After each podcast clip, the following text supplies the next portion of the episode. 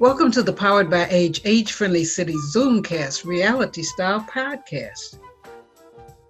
We are movers and shakers, shaking up the old notion of silent, helpless, invisible seniors. This is a new series of podcasts funded by the City of Vancouver and the 411 Senior Center Society. As PBA AFC ambassadors, we raise awareness, share our original stories and poems, inform, advocate, and involve seniors in discussing important social issues. In short, these podcasts will help us, you, in creating an age friendly city for Vancouver today, tomorrow, the world. You can hear us everywhere podcasts are heard. Hello and welcome to Powered by Age. This is Thursday, February 4th, and today I'm Charlotte Farrell, your host and, coordinator, and we are going to be talking about what's in a name. And speaking of names, I'm going to ask four of our famous name people here to briefly introduce yourselves. Uh, on my screen, it's starting, Neil is at the top. So Neil, you want to introduce yourself? Yeah, my name is Neil Ryan. I live in Burnaby, British Columbia. Um, since retiring, I have become a poet and an author.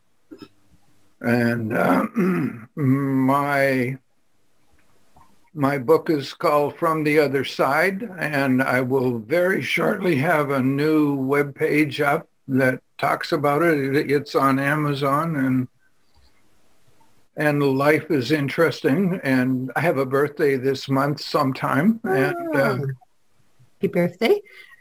Nice. I'll, I'll, uh, I'll let you know exactly the day. it's not the third? It's not the third. It's not the Anyway, uh, it's the 23rd, by the way. Oh, that's right. Because that's what's confusing because I thought we missed it. It's 2-3. But no, it's the 23rd. Okay. Uh, Gail? Yeah, I'm Gail Harwood, and um, I'm uh, sort of uh, moving to the beach. Uh, I'm also a writer, but uh, have taken uh, uh, a little rest from that because I have health issues to attend to. However, um, yeah, it's exciting to move into a new place and uh, it's nice to be back here. I had the energy to uh, log on. Uh, Leslie. Yes, I'm Leslie Hebert. I live in New Westminster, actually just down the road from Neil. That's where we're close to the Burnaby border. Um, I'm also a writer. I write travel stories, flash fiction, poetry, and currently working on a travel memoir of a trip to Japan I took a few years back. Okay, well, a couple of things I wanted to talk about today, and it's in what's in a name. I hmm. have been approached by different people who are doing work on people of a certain age, and then they've received pushback because from the government did uh, there's an intergenerational community organization group that have been doing these studies and they've said people don't want to be called seniors, they don't want to be called golden age, they don't want to be called older, but at the same time, because funds are segmented or, or uh, identified for particular groups, they need to say something. So I'm asking you guys, does it make any difference what people call you? Senior, sage, aged? What are your thoughts about any of those terms? Just don't call me late for dinner. That's all. I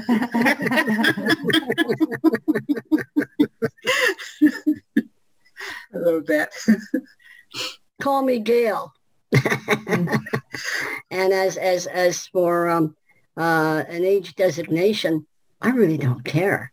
I try to talk to everybody, and if uh, I'm a little old-fashioned sometimes in uh, my speech or my sayings. That's because I've been around a little longer, and uh, yeah. So there you go. Yeah, there's a lot of sort of euphemisms kicking around, right? Everybody's sort of uh, worried about what we should call certain segments, certain groups. And, you know, you've got disabled people who are now differently abled. I mean, it means the same thing, right? Right yeah, we all know what it means. It's just that they're treading on eggshells for some reason. I think it's the same thing with labels for older people, you know. Um, just saying old people sounds a little rude, a little too direct. Um, I like elder because it has that sense of respect, but then I think that is more of the purview of the First Nations to speak about their elders as well. So I don't care. Seniors is fine with me. Yeah, I had someone send me in an email this week that, you know, in working on something that they were kind of put back, put them back by saying senior because they don't think of themselves as a senior. And they thought, well, I'm mm-hmm. writing about seniors, but it, it didn't feel right to them. it suddenly occurred to me one time when I was with a group of friends and I looked at them and I thought, damn, my friends are all getting old. Yes. Not me.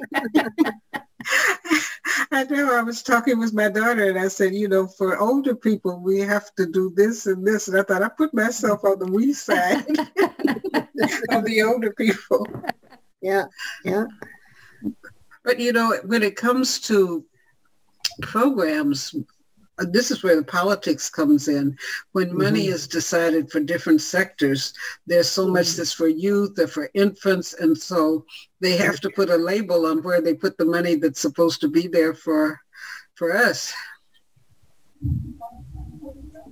Well, I have a story to tell you. It'll take a couple minutes, uh, but uh, uh, about 40 years ago, I was uh, living in Edmonton, um, and the woman that I was living with,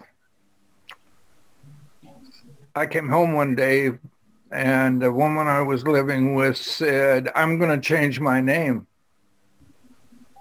And I said, "What a hell of a good idea!" and uh, our next door neighbor, oh, what a, a, wonderful man he was, as, as gay as you can possibly get. And I really liked him because um, he was the manager of uh, of a clothing store, and uh, I got some very good bargains on some very nice clothes. So. Um, oh, there we go. He had changed his name, and he had said to uh, to my ex uh, that she should change her name, and I changed my name first and last. And my brother said, "What? You must be out of your mind." There's Chris. Hi, Chris. Hi, Neil. Hi. Hi, everybody. Hi. Hi, Gail. Hi, hi. Chris. Nice to see you. Well, I'm here. Neil is telling us a story. okay. Okay, so hi, Chris. Nice to see you. Get Chris to catch up to up to speed. Chris, forty years ago, I changed my name, first name, last name, changed everything, totally, totally, from a a nice British name to uh, a, a more French-sounding name, but it doesn't matter. I use the Kabbalarian methodology and uh, and. Uh, immediately what happened is I moved from Edmonton to Vancouver. With the, I legally was allowed to, to use my new name on May, and by the end of June, I was living in Vancouver. But other than that, people have asked me, uh, uh, "How are you different?" Well, I wouldn't know because I I I, I aggressively went and changed my name, got a new business card. And at the time I was doing business with the federal government and his name was Jean Chrétien, but he was not he was not the prime minister. He was the nephew of the prime minister. And I was mm-hmm. doing some consulting work for, for industry, trade and commerce, which which was Jean Chrétien's department. Anyway, I have no idea what would have happened or didn't happen because I, I, I did. Um, but it was a nice transition because I moved to Vancouver and I was a different person. I had a new name, but my family, my brother using swear words, uh, asked if I was out of my mind. And uh, I said, you know, if you don't live life, if you don't attack it, it, it can get boring. So part of my adventure was that I, I used the Kabbalarian to supposedly bring me lots of luck, lots of luck. But I don't think so. I don't think that using the Kabbalarian uh, had a great impact on on my life. But uh, but who knows? I've had an adventure. Uh, so this month I'm 81 years old. I'm I'm blessed with good health, but mind you, on the other hand, I work hard at it. I do. I'm constantly studying new methods of of of living life, and and uh, I, in fact, I'm just starting a new adventure of. Uh, I'm joining a group of eight people that are using energy of love to heal people's um, dis-ease. And uh, I feel very blessed because it it's helping me heal my dis-ease. So, and I've just come through a knothole. January was a bitch to me. it really, really was. Uh, but the doors repaired. I fell in the middle of the night and went oh. through and went through the glass door. Oh no! Uh, it's a 15 panes, 15 panes of, of glass door, and uh, oh. I, broke, I broke five of them. But fortunately, I just wound up with this tiniest little sca- uh, scratch on my shoulder, but the door. Uh, yeah, you were fortunate, right? Yeah, wow. Glass can be replaced. Yeah, yeah. Bodies can't. Uh, well, it can be it can be sutured, but it didn't happen. Yeah. the door's back up and running, and it's it's even better than before. Now I have one last problem with it, and that is, is that the original paint job was in 1997 when this door was installed. Okay, and so it's oxidized a little. The, the, the I only broke half of it, so the other half is oxidized. So now I got to paint the other half. oh. small, small paint. That's a minor problem. Yeah. Yes. Well, speaking of names, uh, Chris, we were talking about what's in a name and whether it makes a difference to you what you are called. But Neil has come up with, you know, an indefinable. What would we call a person with all of the attributes he's described? Well, certainly so, uh, not late for dinner, but but he. I mean, you're a travel writer, and I'm just thinking we could do a whole travel log around the different things that in his very active life he's been off to Banff, walked, found himself in a rock slide. I don't know how people find a rock slide, but then he was in a mudslide because he followed a path that didn't, you know, that said clearly, don't follow this path. He followed the path, ran into a, a, a mud wall, had to climb up the mud wall to get back up to the street level. And then uh, he had he was dancing around in the night and managed to fall through a door i mean a window break the door. So it, it, it doesn't uh, it doesn't really i don't know what kind of name you would, would, would take what name would you take on for yourself? How would you describe such a person? Uh, uh, uh you're talking to chris or to me? I i don't know. Who are you talking to? Oh, chris what would you what would you call such a person um, Insane. I was going to say, I was going to say irrepressible. Yeah. That's ah, a good one. There's a oh, word. I like that. I like that. I absolutely love that. The irrepressible Neil Ryan. That's right. The irrepressible Neil Ryan. The thing about name changes when you travel, you know, you go to different countries and then people things, yeah. can't pronounce your name. So they call you other things, right? right. So I've been Resuri-san and my husband in Mexico has been called Miguel. So, you know, mm-hmm. you just get different labels, but you're, I think you're, you know, you're the same person inside, right? I have someone that calls me Carlotta Carlotta. She says it twice, so I mean, I absolutely know who it is when I hear Carlotta Carlotta. Uh, and then some people will say, "Do you want Pharrell or Farrell?" I thought, well, you know, it depends on the day. It sounds kind of nice when you say Pharrell. then I like Farrell. Yeah, that gives it that French flair. You know, it's like the Bouquet sisters. Hey, I'm, you seen I'm Keeping Up sitting in the Appearances? I'm sitting in the airport in uh, in Paris for uh, for a, a, a a standby flight. I had to go to Munich, and I'm uh, sitting in the in the the uh, standby lounge, and the guy comes to the to the the guy in some kind of uniform comes in. He says, "Monsieur Rion, Monsieur Rion."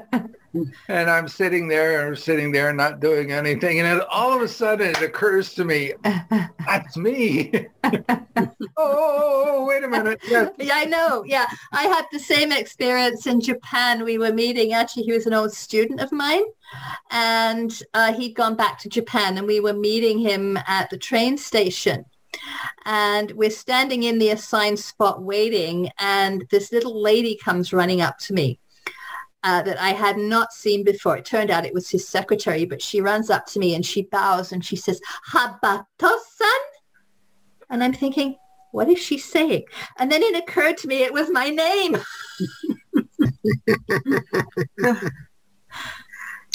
Well, I've been called Awadu, Hardwood, Gailey, Jail, Hmm. in various parts of Africa. Oh, I like the name Jail. Yeah, yeah. That, that, that's, see, um, in Arabic, uh, they don't have a g sound as j. Yeah. It was interesting when I was hunting around for a place. Um, I was speaking to this very nice guy, um, and his name was Assad. And um, and so he asked me for my name, and he was spelling it. And I ah, I said it's Gail, G A I L. Ah, Gail. Hmm. Someplace that we might, with our advocacy, end up going at some point in life. uh, Chris, Chris, how are you? How are you keeping? Uh, uh, slowly recovering? Well, I guess we we're in we're in lockdown, so it's uh, we've had two cases of COVID here, so Oh. we're kind of um, things are not moving very quickly. Um, but you know, it's nothing we can do about it. And I'm I'm, you know, I've got all my exercise equipment, weights and boards and all bolsters all in my room, so I have to do all my own exercises on my Mhm. own. But you know, that's kind of the way it is at the moment. Yeah, it's hard to keep motivated, isn't it? It is, yeah, it mm. is. It is. But if I don't do them, it makes the days extremely long. Oh, for Yeah, sure. yeah, Yeah, yeah, yeah, they're far too long. So I do them. Well, And you're, then- look- you're looking well. That's that's number one. You are. You're looking very well. Yes, I, yes, I do look okay, but you're only looking at the up, the top half of me. All. I don't want to look at it. You don't want to look at the bottom piece. There's not much of it there. The other, the other good thing is I have lost weight, half a half a leg's worth. Yeah. Mm. have to look at this from a positive point of view, right? you, you have such a positive outlook, you know.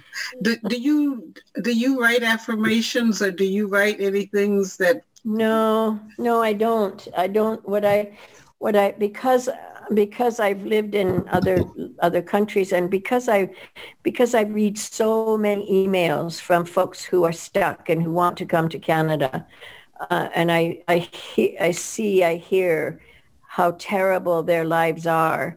It's like. We know I have a roof over my head. I have a bed. I have good health care. I'm not going to pay for it. What have I got to complain about? really you know so what i try to do is just to put it in in perspective Yeah. that's the best that's the best I can do with it and hopefully so far it's working. I mean, I have my moments, right? Like a couple days ago I was quite depressed because it was all gray and raining and we weren't getting anywhere with this process and so, you know, I have my I have my moments, but I do try to put it in in in in a in a larger perspective in terms of who I know and I mean the, the numbers of people that I that I hear their hear their stories. So that's that's how I do it, right? That's my affirmation. Well, you do it well because I mean, like you said, the gray days I have to pick myself up from saying it's gray outside. There's no sun. Oh, oh, oh that's Vancouver. Get used to it. yeah. You appreciate the sun so much more when it does shine. Oh yeah. Oh yeah. Oh, there's oh, what's that yellow thing in the sky? So oh yes. Yesterday was absolutely beautiful. Oh, yeah. Gorgeous. So yeah. Gorgeous. Totally yeah. gorgeous. Totally. Yeah. So just to, uh, at the moment for me, it's like uh, when it's like that, make the most of it. Mm-hmm. yeah, yeah. So name changing. What's in the name? What's in a name? Yeah, I know we've gone through something like this with my son who has all kinds of mental health challenges. And um, every time he goes through a crisis, he decides if he changes his name, maybe it'll help him become a different person. Hmm. And it's, it's very difficult for us because we still think of him by the name that we gave him when he was a baby. And I said to him, you know, you'll always be the same person to us, which probably hasn't helped him. But that's just the way that my husband and I see it, you know. I, I never asked my family to call me by my new name. I, um, mm. uh, my brother, in, in, his latter years, uh, eventually came around to it, but uh, but uh, his children and it just family members. No, mm-hmm. nobody, uh, and I and I didn't care. I don't care. Mm. You know, I, to my mother, I, will, I, I will always have been, uh, always will be Bobby. And uh, uh, I, I don't like the, that's one of the reasons why I changed my name was because uh, I'm not a child and, and, uh, and yet, and yet that was a name I, I, I, I was known by. So yeah, it's kind of hard to escape those child childhood nicknames, right? Mm-hmm. When you when you when you're given them, yes, they carry on with you no matter how old you get to be. Yeah, yeah, yeah. I've I've had a couple of name changes.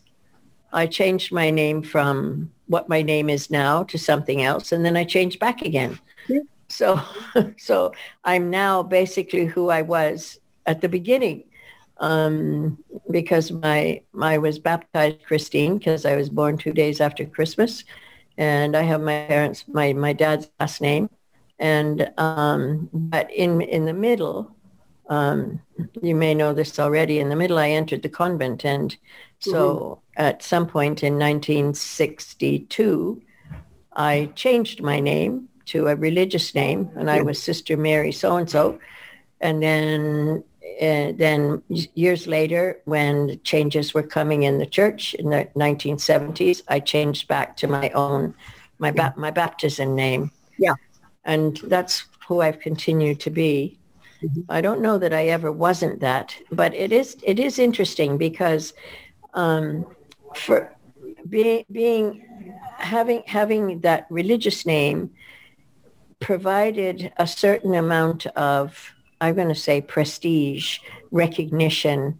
Um, my, my, when I changed my name back, my, one of my aunts said to me, oh, when we stopped wearing habits, one of my aunts said to me, I don't like it when you don't wear when you when you don't wear the when the sisters don't wear habits. And I said, why not? She said, because when I'm out in public, I know that I can go up to them and ask them where the closest bathroom is. Mm. I thought, well, that's very wow. of all the things. I know. I, I didn't know quite how to take that. obviously, it was more. Obviously, it was more about her than it was about me. She would be too too embarrassed to ask anybody else where the closest bathroom was. And why she'd be okay asking a woman in a in a long habit where the bathroom was i have no clue. But that was her that was her that was her argument anyway. I said well that's nice. I'm not going back into a habit just so you can know who to ask I was thinking- That is, that's that is so funny because if you look at it, it's the, you're the bathroom uh, director, as though you're supposed to know where the nearest bathroom is. Well, I guess nuns are supposed to know everything, right? Yeah, yeah. Well, I think it wasn't so much me because she lived in Victoria and I didn't. But if she would see someone on the street, then she would know that she could that it, she would feel comfortable going mm. up to them and asking them where the nearest bathroom was. All right. Yeah, I was always scared of nuns when I was a kid. I actually went to a church school in England and the teachers were all nuns and I thought they were the most scary people I'd ever seen in my life. Oh Yeah. dear. what, what, why, were they, why were they scary? Um, well, I think the thing that sticks in my mind was um, we sat down in a group. I remember, I think I was about five, sitting around on a floor in a circle, and the nun was telling us the story of Lazarus. And Oh, she said, well, uh, what what did Jesus do to Lazarus? And you know, she said he raised him from the dead. And then she looked at us all, and we're like five years old, and she said, "And then what happened to Lazarus?" Well, we don't know, sister. Well, he died. You know, we, we all die one of these days, and you're going to die Oh, one day. Oh, she's a dear. good kindergarten teacher. What? Oh, Oh dear, how brutal. Yeah, yeah, yeah, yeah.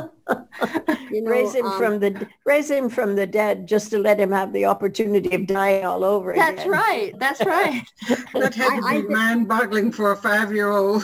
yeah, not really great. Right, Well, when, right. when I was a kid, um, I didn't know much about nuns uh, because we were totally an apostate Catholic family, bit of family history. But um, I remember um, my grandmother told me, um, you know, uh, when she was a kid and, and she went to the Catholic school, of course.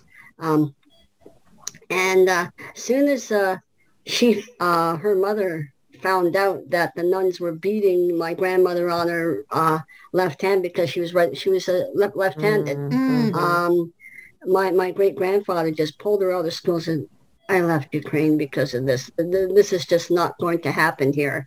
And so she um, had to change her name to an English name and ended up in in the public school. Mm. But what's interesting about names is I toyed with the fact. Uh, uh, I, I'm not no fan of English colonialism and uh, didn't didn't know that much about England when I grew up, even though my last name is English. And uh, one of my friends uh, said, "Well, why don't you change your name to Kozak?" I said, "Well, that that's an interesting um, proposition." And I thought, "Hmm, well, let's think about my grandmother's story." Uh, somewhere around 1928, Wasylenka Kozakchenko, my grandmother, fell in love with Albert Harwood. And so they got married around 1929. And um, so his family proceeded to dis- disown him because apparently in those days, and this is what somebody told me, an older person at the time, she said, you know, Gail, back in the 20s, uh, marrying a, a Ukrainian Catholic was like um, marrying a, a black woman in the South, a white man marrying a black woman in the South. And I went, holy crow, was it bad, that bad? She said it was that bad. I went, good Lord. And so I thought about my grandfather, um, just a young man, uh, you know, uh, you know, in love with this woman and they're going to have a baby and, and, and moving in with my grandmother's people. And oh, cool. You know, so more people will die.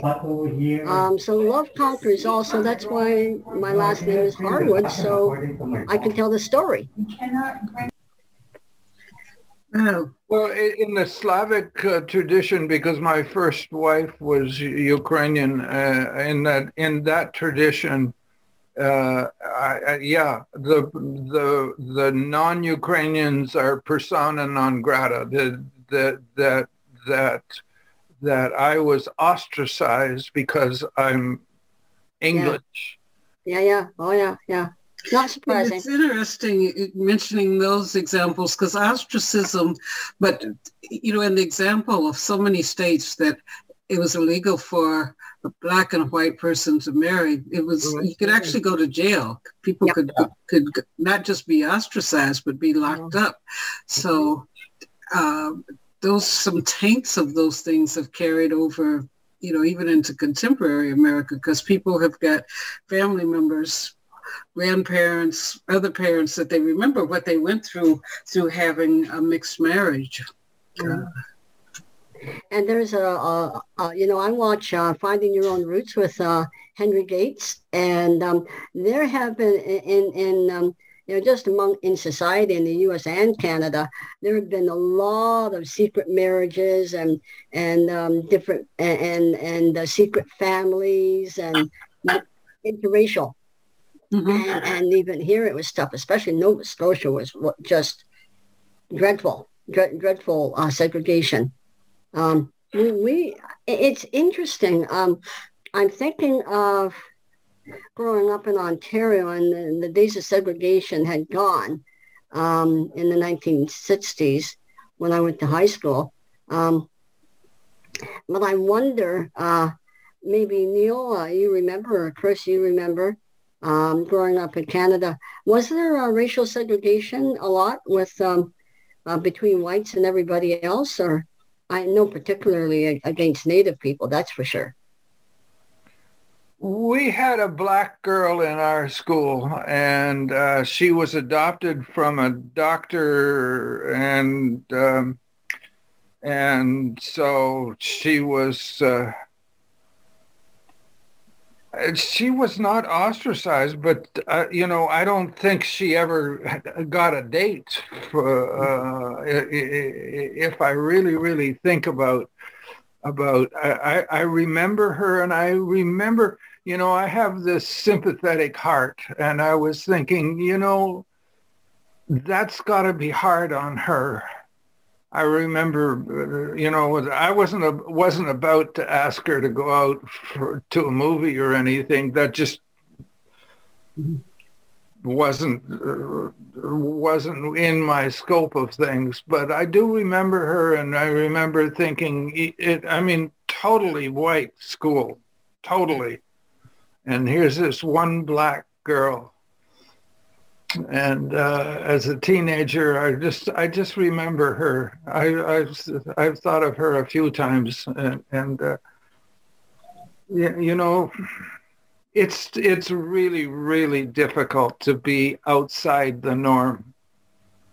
Mm-hmm. Well, I can say in coming to Canada in 1972, yeah, 72, I came yeah, month we we, wow. we moved there the month before my son was going to be born because we didn't want, given what craziness was going on in the United States then, we didn't want him to be born in uh, the U.S.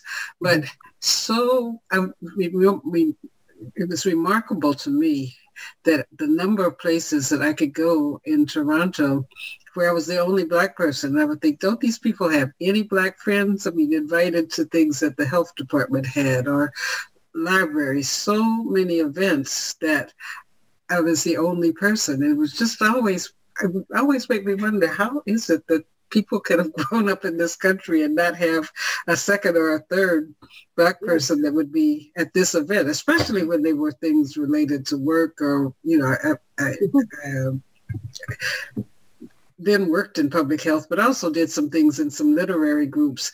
And it's just interesting um, but going into this area, you know, one of the things that we were talking about the, the uh, podcast group in February of last year when we were able to meet at the 411 Center, we were talking about the profile, changing the profile of how um, seniors or whatever you call people of that age, older people, baby boomers, uh, and we had a room full of people and this list that I have, I don't know, could, could, my screen share paused. I don't know how I unpause it. Is it, can you see it?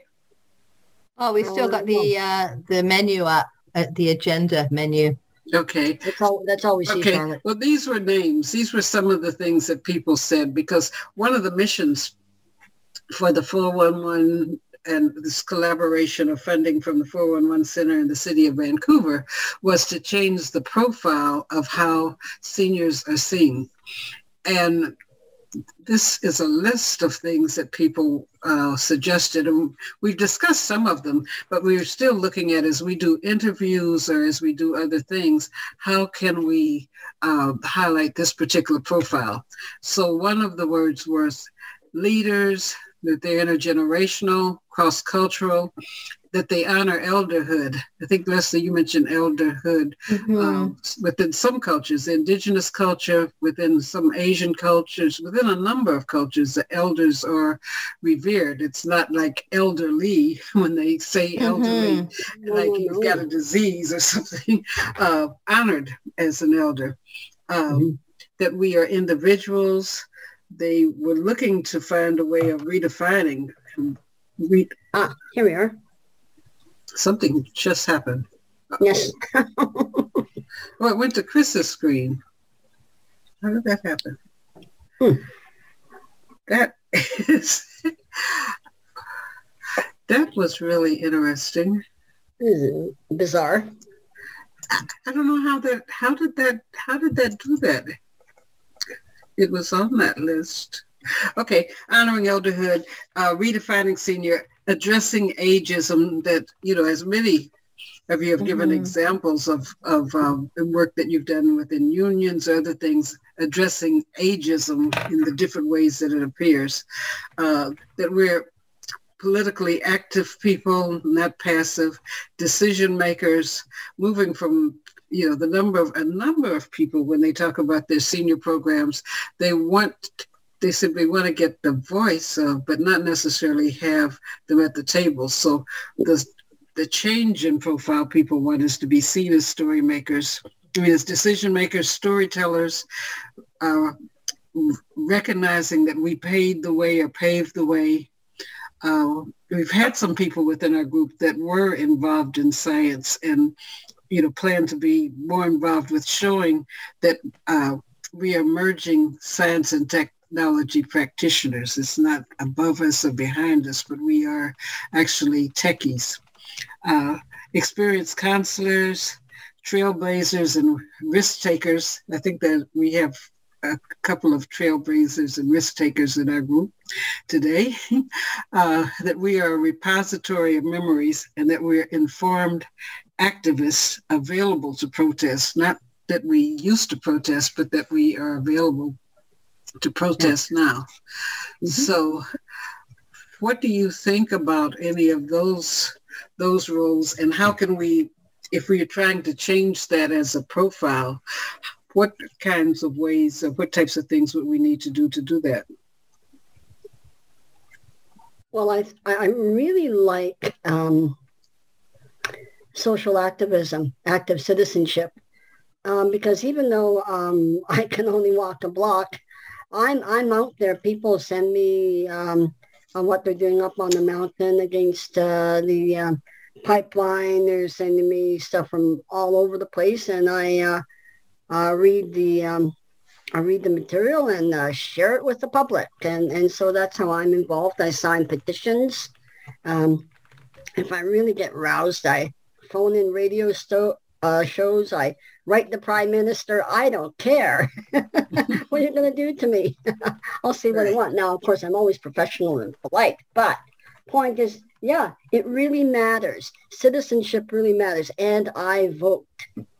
And I really like, I finished uh, reading um, Michelle Obama's book, Becoming, and she said voting is essential. And unfortunately, people left of center, they're, they're just lazy to vote. They don't think it hap- it, it- it's um, important. Well, guess what? When you go to sleep on election night, your vote means the difference between you have daycare or you don't have daycare. You have health insurance or you don't have health insurance. You have workers' compensation or you don't have. You have uh, the new library that's needed or no library. That's what it's down to. That's my screed. Yeah, I think if you use the label senior citizens with the emphasis on the citizens rather than on the senior part of it, that maybe gets it a little more, right? We're citizens, yeah. Yeah. And I never said senior. no, or elder citizens, or I don't know, uh, more experienced citizens. No. But I think, you know, the stress should be on the citizenship aspect, not the age aspect. But what about the people that are, are landed residents? I mean, uh, well, they've done away with landed. Now permanent residents. Permanent residents. Uh, they have the same rights as citizens, but do you think that if you put emphasis on citizens, it kind of some way leaves out the people who haven't become a citizen yet? Yeah. Well, Mm-hmm.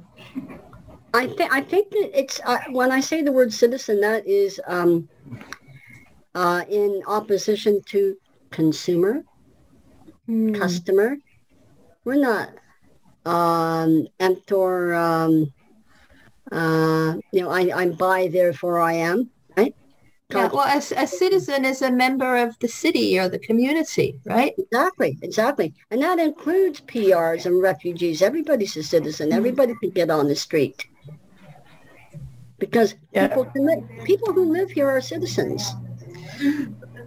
Interesting that you should say that because I feel like a citizen. I've been, you know, permanent resident for 20. I'm going to take the citizen test. test. I've been a 40 years more than I've, and since 50. 72. I had a landed a permanent resident status and I had to get my do another PR for moving to to um, British Columbia, but and I was feeling like a citizen, and I was nominated. I mean, someone re- recommended that I uh, apply for a board position on another agency or entity, not 411, but another entity that I'm involved with. And then they came back and they said, I'm so sorry, in the fi- fine print, you have to be a citizen. It doesn't actually, you know, include uh, people that have permanent residence. And I thought, well, that's not fair because I I work and share and contribute my time. So in that, so there might be other places. Mm-hmm. But I thought if this could happen and be mm-hmm. in the Yeah. writings or the terms of Oh, reference for absolutely. one I- I- community, I- it could be in I- others. Yeah, I also want to say that because I work with so many people who come here as refugees, for them, citizenship does mean becoming a citizen of this country because where they've come from, they recognize they did not have the rights that they can experience here. And so for mm-hmm. them, citizenship is really, really important. And it does make a difference for, for many people, whether they're a permanent resident or a citizen. I mean, I know that I know that with some of the folks that I work with, there's things that they will not do until they become citizens mm-hmm. because they feel that once they're a citizen, they have better protection than if they're a resident. So I, I don't want to, I, I understand we're all part of the politic, no matter what our status is, we're all mm. part of the politic. But I, but in terms of citizenship, I, I, I do think it's important to have a broader a broader understanding of what that means. That mm-hmm. Everybody who's everybody who lives here is a resident here can participate in Oh, society. We're all members of civil society here in Canada, mm-hmm. Mm-hmm. regardless of what our what our legal status is. Mm-hmm. But but certainly I know so many people that for whom citizenship is something that they long to become citizens. That- so that- that- just to, just to keep that in just to keep that in mind, right? Look, I, I taught a lot of refugees and permanent residents in, in my time. Uh, and, and um, you know, it was interesting. And uh, there was always about two or three times in the year uh, when I got out the good old citizenship test. And I said, okay, guys, uh, let, let, let, let's do the citizenship te- test. This is in social studies. And, um, and we did it all together. And, and uh, because the permanent residents and the refugees were studying their, their you know, and this is what they were doing, uh, um, the Canadians, uh, the, the Canadians who were born here uh, didn't do too well. They didn't know a lot of stuff That's right. because nobody told them. nobody told them this is important, and and and the absolute ignorance, and, and even of people of university education. Well, how does do I have to do this with Revenue Canada and that with Revenue Canada? I'm like, why aren't they teaching this in school? I used to teach it. Even in an English class, if it came up, I taught it. You know, I just, what? Ah, well, someone I remarked when they took civics. Is it civics that they've taken out of the curriculum? And yeah, so that, many people insane. don't know their basic rights as a citizen. No, no, no. That's that's but you know, I think Chris is is is right. There are people who have you know, they've been refugees. They've worked in the, or still are working in the healthcare industry and doing a lot of things as frontline workers, but they don't have that entitlement to some things. And sometimes people will rub it in their face. Well, you're not a citizen, or they'll just throw it up. Uh, so I think if we attach citizen to the word senior citizen, that there are some, uh, one of the issues among some uh, immigrant families is that people who were sponsored on the condition of taking care of their grandchildren. Now that mm. people are working from home, they don't mm-hmm. need that person anymore. So some people are, mm. you know, at risk of being deported or they're they're going to agencies for help to maintain to get their citizenship. So mm. that is uh, that would be a concern if we just use the term senior citizen because yeah. some people would. No, I, I, don't like that term. Valid point. Yeah. Yeah, good point. I'd like to think of myself as a citizen of the world. I, uh, one of the problems with isolating oneself that I'm a Canadian, well, excuse me, only by the uh, by the machinations of others are you any different than anybody that lives anywhere else in the world. Uh, mm-hmm. I, I, I, uh, nationalism is segregation. It separates you from me. And the truth is, we are all one. We are, whether we like it or not, we are all one person. You know, and, and I, I, think of that, but at the same time, like with COVID, uh, when they were bringing people back home, Canadian citizens, if you you were a Canadian citizen, the government would spend money. They gave people time to be able to be brought back to the country. Uh, if a war breaks out somewhere, somewhere, uh, you know, I'll probably be fishing around for my U.S. passport so I can go to the embassy because there are some differences in rights people have uh, based on where they're a citizen we are all one, but we are not. I, these governments that we belong to make a difference in when they when you need to be rescued from weather, war, or whatever. Mm-hmm. There is a priority given to people who are the citizens of a particular place. Mm-hmm. Yeah, you always have the right of repatriation if you're overseas, right? And war breaks out.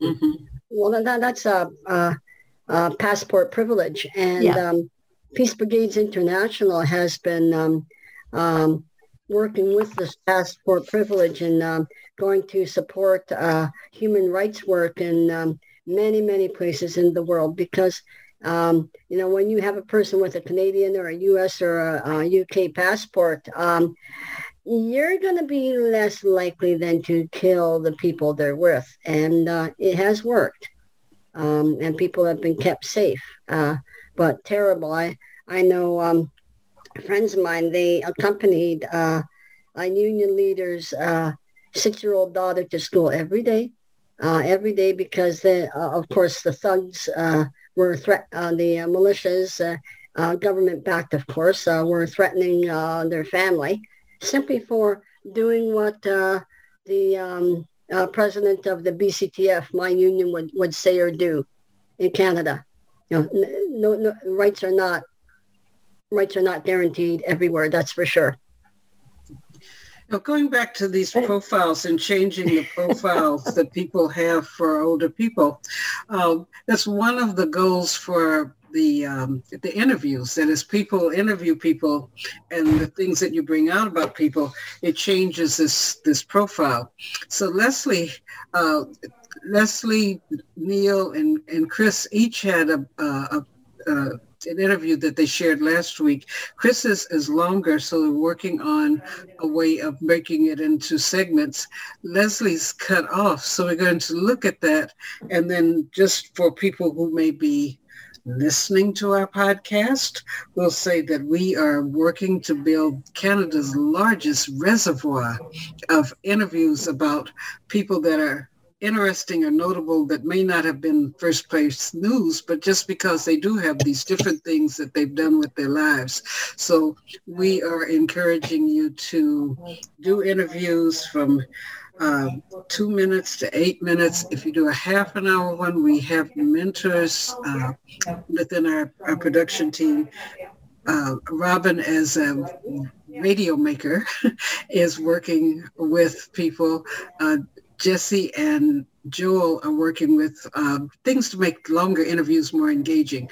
And you're going to be getting a doodle. We're sending a doodle, and doodle is not like that little squiggly thing. It's a it's a a platform for questionnaires.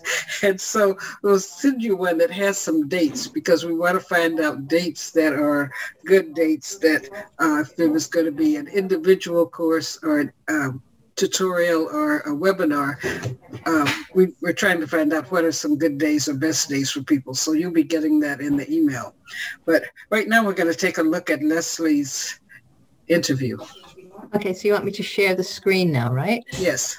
Okay, so you can find it. Okay, this is an interview I did with um, a fellow member of the New Westminster Council of Women, uh, who's also um, a dialogue facilitator and advocate. Her name is Angela Seeley.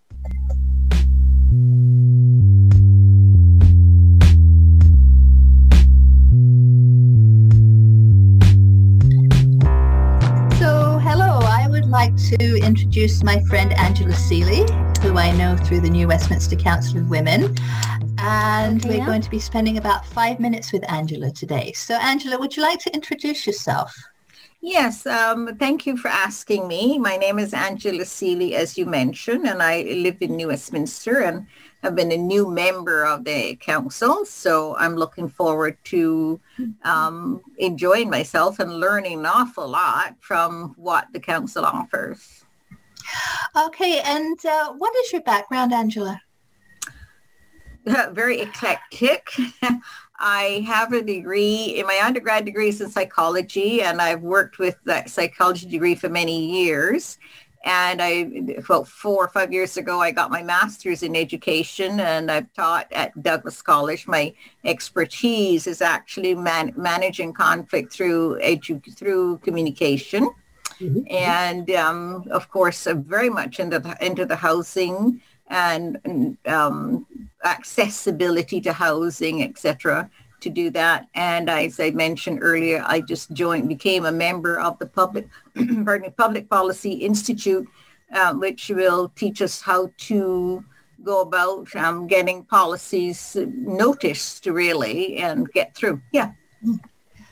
So you have a, such a varied background. How did you actually get involved in advocacy? What made you interested in, in getting into this area?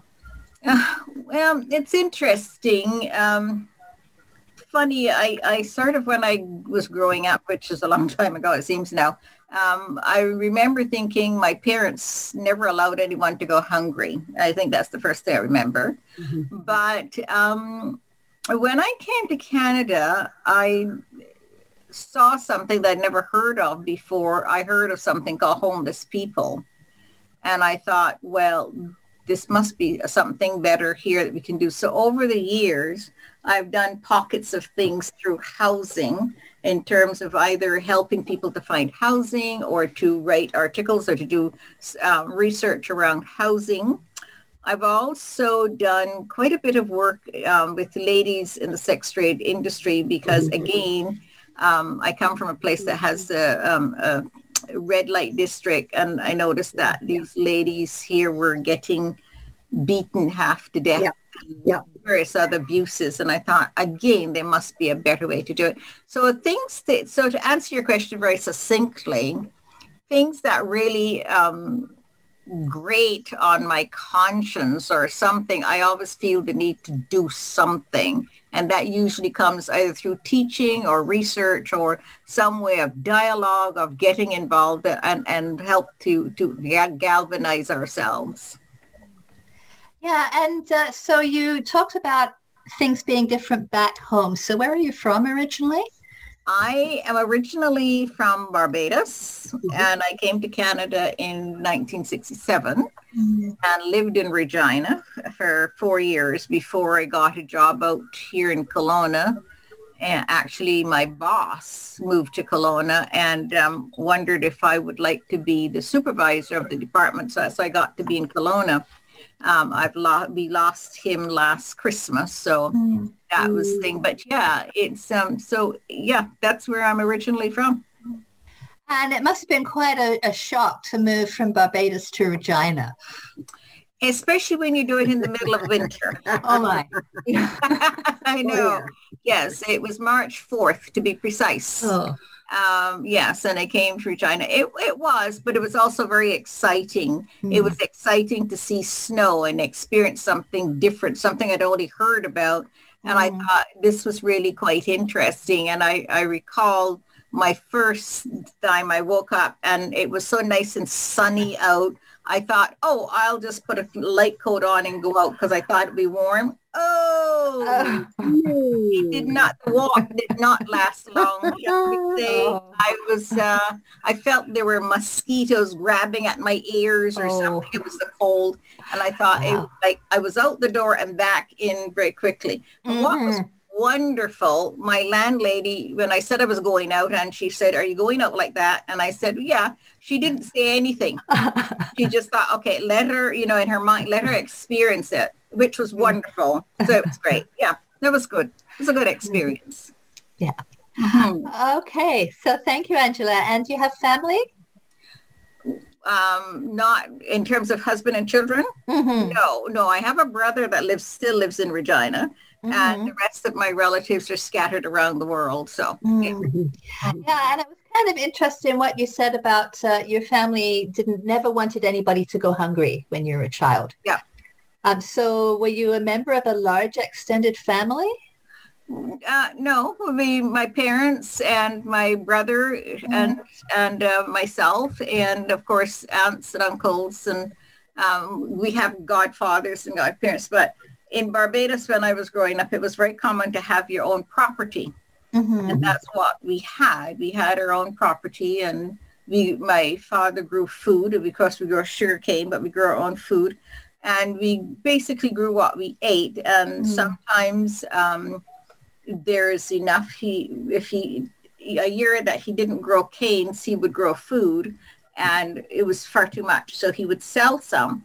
But my my my parents have a way of saying, okay, the person is buying, say, a pound of potatoes or whatever, because we grew potatoes, and then they say, oh, uh, you know, she's just had a small baby, throwing two extra potatoes and stuff like that. So it was never, but yeah, and that um, the holiday seasons like Easter and Christmas, there was always a, a, basket prepared to take to somebody or the other. Mm-hmm. So, yeah. Yeah. So it sounds as if you come from a wonderful, generous family. I like to think so. Yeah, yeah I, I, like to think so. Even my godparents were wonderful people. Mm-hmm. Yeah. Mm-hmm. Yeah. I just lost my godfather this past weekend, actually. Mm-hmm. Yeah. Yeah. He would have been 96 in May. Wow. Yeah. Okay. Yeah. So, yeah. Oh, so that's a sad occasion. Yeah. It is. It is. Yeah. But yeah, yeah, it, it is. Yeah. yeah. Okay, great. Thank you, Angela, for your time today. My pleasure. to All the best. Okay, you too.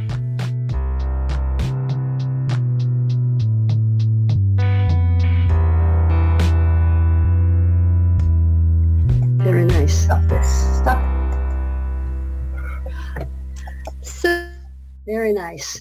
That was great. Good, good interview. Yes, yes, yes. Good for you. Oh, thank you. you. Sorry, the sound was bugging me because it was still playing. Okay, I'm back. All right. So now I can't hear I have to unmute myself. okay. There you go. Okay. Yeah, so Angela was a really easy interview because I just asked her a few open-ended questions and she just took it from there. Yeah, yeah, yeah. She's still in Kelowna? No, she's in New Westminster now. Ah, I see. Good. Yeah, yeah. Yeah, she's one of our Council of Women members. Uh-huh. Okay. Yeah, so we had a meeting just before our um, our last Powered by Age. We had the Council of Women meeting on Wednesday, and at the end of the meeting, I just said, "Would anybody like to be my interview, um, my interviewee?" And Angela volunteered, so that's how that happened. Yeah, yeah. my guinea pig. yeah.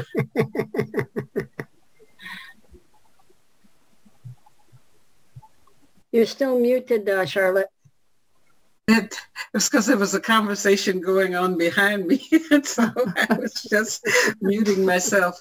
Um, yes, so you can see the interview can be quite fun, and these characteristics. Uh, there were several. One of the things that came out within that interview: the individuality, decision maker, under uh, 5 to 61 secret ballot vote, according to several people in the room. The third hmm. ranking GOP member under scrutiny. Is that somebody's radio? After voting to impeach Trump a second. Has somebody got their Facebook open or something? Not regret. We really did have a... It might be this announcement. I think it's an announcement in that, that Chris is hearing. Yeah, so, but she, she's muted. So I don't know. Okay, so um, it, it was interesting looking at uh, the video. One of the things that everyone who has Zoom on your phone or your computer, when it makes a file, it makes a Zoom file in your computer or in the phone, it makes a, a, a file and it has got audio files as well as video files. The video files are good when you're sharing them here within the meeting, but also we're going to be doing some things that can be posted to YouTube but you have to ask the person's permission. Mm. So if you think that you would like to have it as a video that shows you and shows the person, you would just have to get a written permission from them to use, aside from the audio, if you want to use the video. Mm-hmm. It's not required. I'm just saying that's something that's available to mm-hmm. us because PBA already has a YouTube channel and the YouTube, the, the, the words will come up. You know how you see the, what do they call that? Um, mm-hmm signage, captions. The the words come up in in, in captions, but we c- can air the video part of anyone's interview if that's something that you would like, and that the person that you're interviewing you know, would feel comfortable with. But you're not required to do that. Just putting it out there. um, and so each of you too can continue on because you have interesting lives. You know interesting people. The stories are great. Some of the stories uh, might lead into things. Some of the interviews are things that might lead into a story because as we go into um, PBA Leslie says 3.0, but it's sounding more like 5.0. uh, we're going to be, there's a kind of station that's got cameras and stuff in it. And we're looking mm. at hmm. maybe having a couple of those where you have cameras at different angles. So some of the things people wanted to do, like the chef, where you just put the station in front of them and you can see people cooking something or somebody demonstrating something. So, um, and then, you know, you, you are each um, storytellers. So we might look at a time where we just do a video of a story and that's something that would be posted. So aside from audio, video, we will have stories. So just use your imagination. You could practice with each other. Leslie said, oh, I'm, i mean, uh, Neil said, oh, I might interview Leslie. Well, you know, Chris might want to interview Kale or uh, Gail or vice versa because each of you are uh, interesting, notable people. And it just is good with the practice. The more you interview someone, the more comfortable you are. When I first started interviewing people for the, the radio station, I was terrified. But then the more I did it, the more enjoyable it became. So that's something that you and people who are listening to us can look forward to, to doing. Um, I had, I'm going to put up my screen just a little bit to show something that's on our Powered by Age is a notice about the income tax clinic. March 1st through April 29th of 2021, the 411 Center will be doing people's income tax. But unlike previous years where you could come and sit in front of the person, uh, you have to drop off your documents.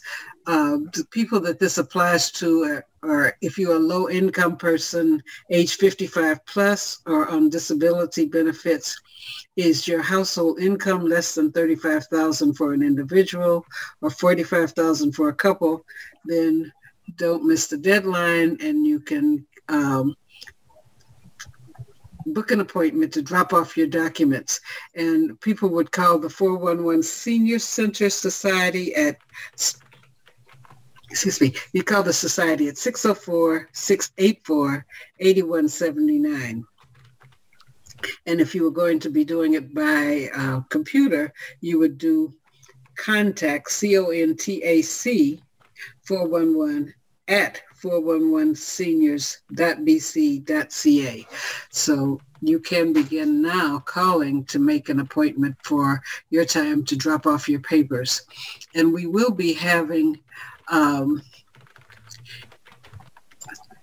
we will be having during this month uh, an expert, one of the experts come on and we'll be sharing some of the things that you need to have on hand because sometimes people will think, oh, I didn't have this, but it was applicable. So we've asked one of the, the expert volunteers to come on. I think it's going to be the third uh, week of this month, they'll come on and tell you exactly what kinds of papers you need to bring and drop off when you're going to get your free uh, tax you know, revenue forms completed. So do any of you have any questions about that? Well, is this for anybody in the lower mainland or is it strictly for people in the 411 catchment Oh, no, it's beyond members. It's just if you if you meet those, um, you know, income criteria. Okay. Yes. Okay, well, I have enjoyed our conversation and time today. I still don't know what to tell an agency people want to be called except those magnificent, fabulous, elderly other people. I think I think the point is that we really don't care. well, some people do care, and that's what they've said. Some people have really gotten irritable, but you know, we have and are going to have people from an, um, two different accessibility committees. There's one Mhm. accessibility group looking strictly at transportation, and they've asked to, uh, you know, present or get some feedback from us around what's more important, the health indicators side or the type of vehicle. Uh, we have uh, a, a someone, two people that are on a task force f- to develop a strategy for the city of Vancouver about accessibility. And their, their definition is even broader. So, but, you know, they, they have noticed in some places where both, in both cases where people have asked about older people and seniors, people have said, we don't want to be called that. So Mm. uh, it's just a term. The, the, the word that I always use is just older adult. I mean, Mhm. still an adult for crying out loud. Yes. Right. and I'm older than some people. Other people are older than me, but it, it just kind of the older adult thing puts us a little bit in in context in the sense that uh, I'm not I'm not a young adult. I'm not a middle aged adult. I'm an older adult, I and like I'm that. sticking to it. Yeah, I like that.